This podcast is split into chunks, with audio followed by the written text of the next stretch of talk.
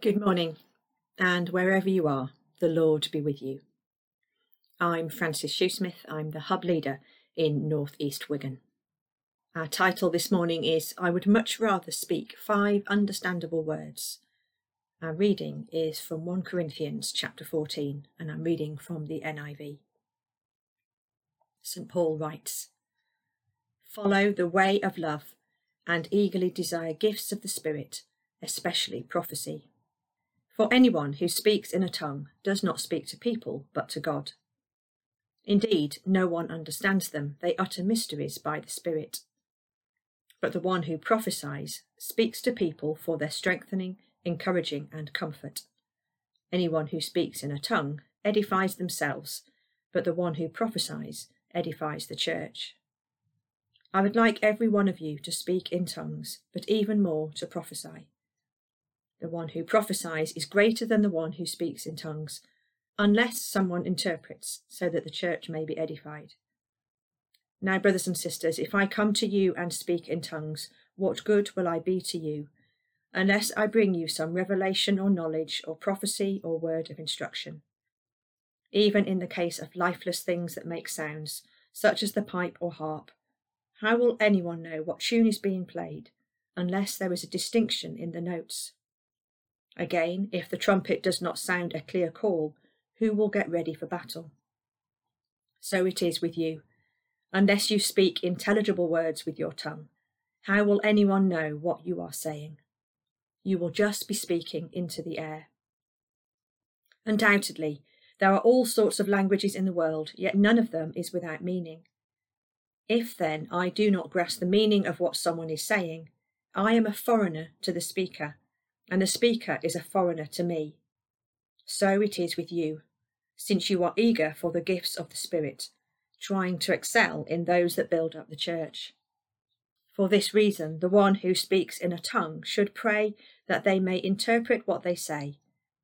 For if I pray in a tongue, my spirit prays, but my mind is unfruitful.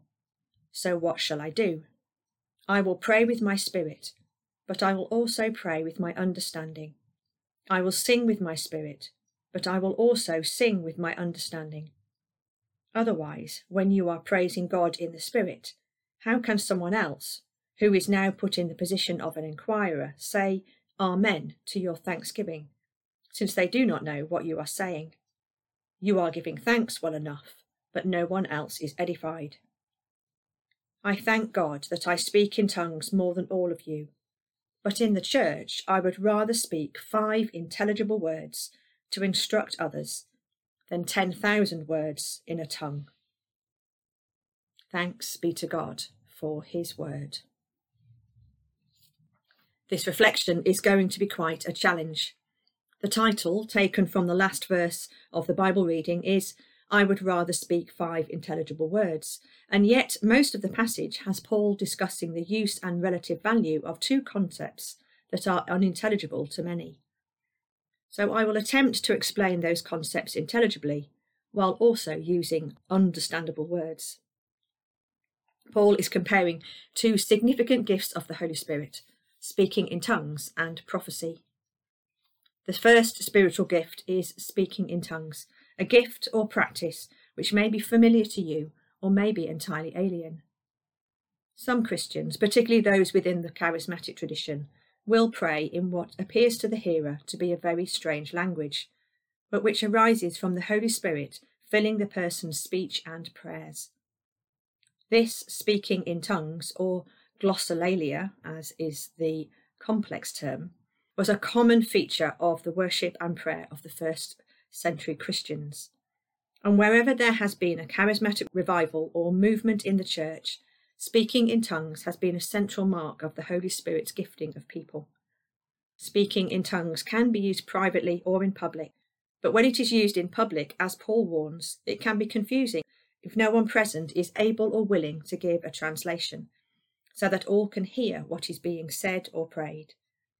And so it is better, as Paul says, for those using this way of speaking or praying to do so quietly or to themselves. I particularly find myself praying in tongues when what I'm praying about is too difficult an issue or too deeply emotional for me to put it into words. And so the Holy Spirit gives me the words, taking my feeble attempts at prayer and lifting them to heaven for me. Paul contrasts this use of speaking in tongues with prophecy. Again, the use of prophecy in church may be familiar to you or may be alien. Paul is not particularly referring to prophecy in the sense of predicting future events, that's foretelling, but more forthtelling, using words, pictures, scriptures to bring God's wisdom or encouragement or insight to a person, a situation, or a group. Here in Wigan, we have a group who meet regularly to seek God for prophetic insights for us as a church.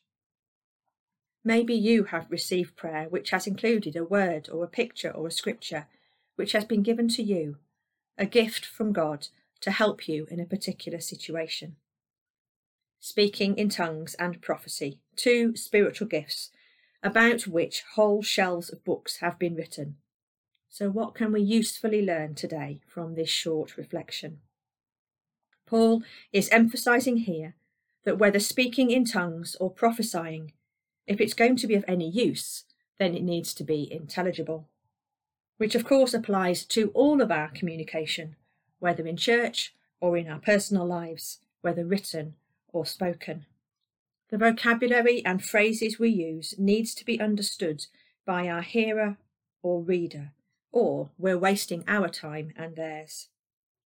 We're all, I hope, quite good at making ourselves understood in ordinary life. But what about when we talk about the things of God with those who aren't familiar with such things? If we've been part of a church for more than a few years, then we do need to check what jargon we're using, or our attempts to share Jesus' good news can easily fall flat.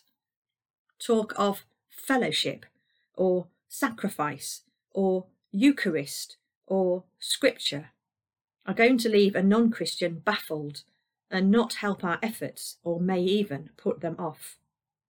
What about Jesus died for your sins, or intercessions, or the lesson, or offertory, or Lent, or Pentecost, or I could go on. As we speak and write today, and in the coming days, Let's pause to check our intelligibility. Am I using understandable words? Will the other person be baffled or enlightened by how I express myself? Or am I going on and on, putting the person off by using 10 words when one will do?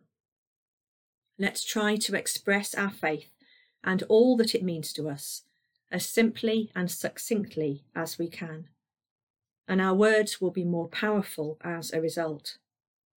And here's a challenge I'm going to leave with you.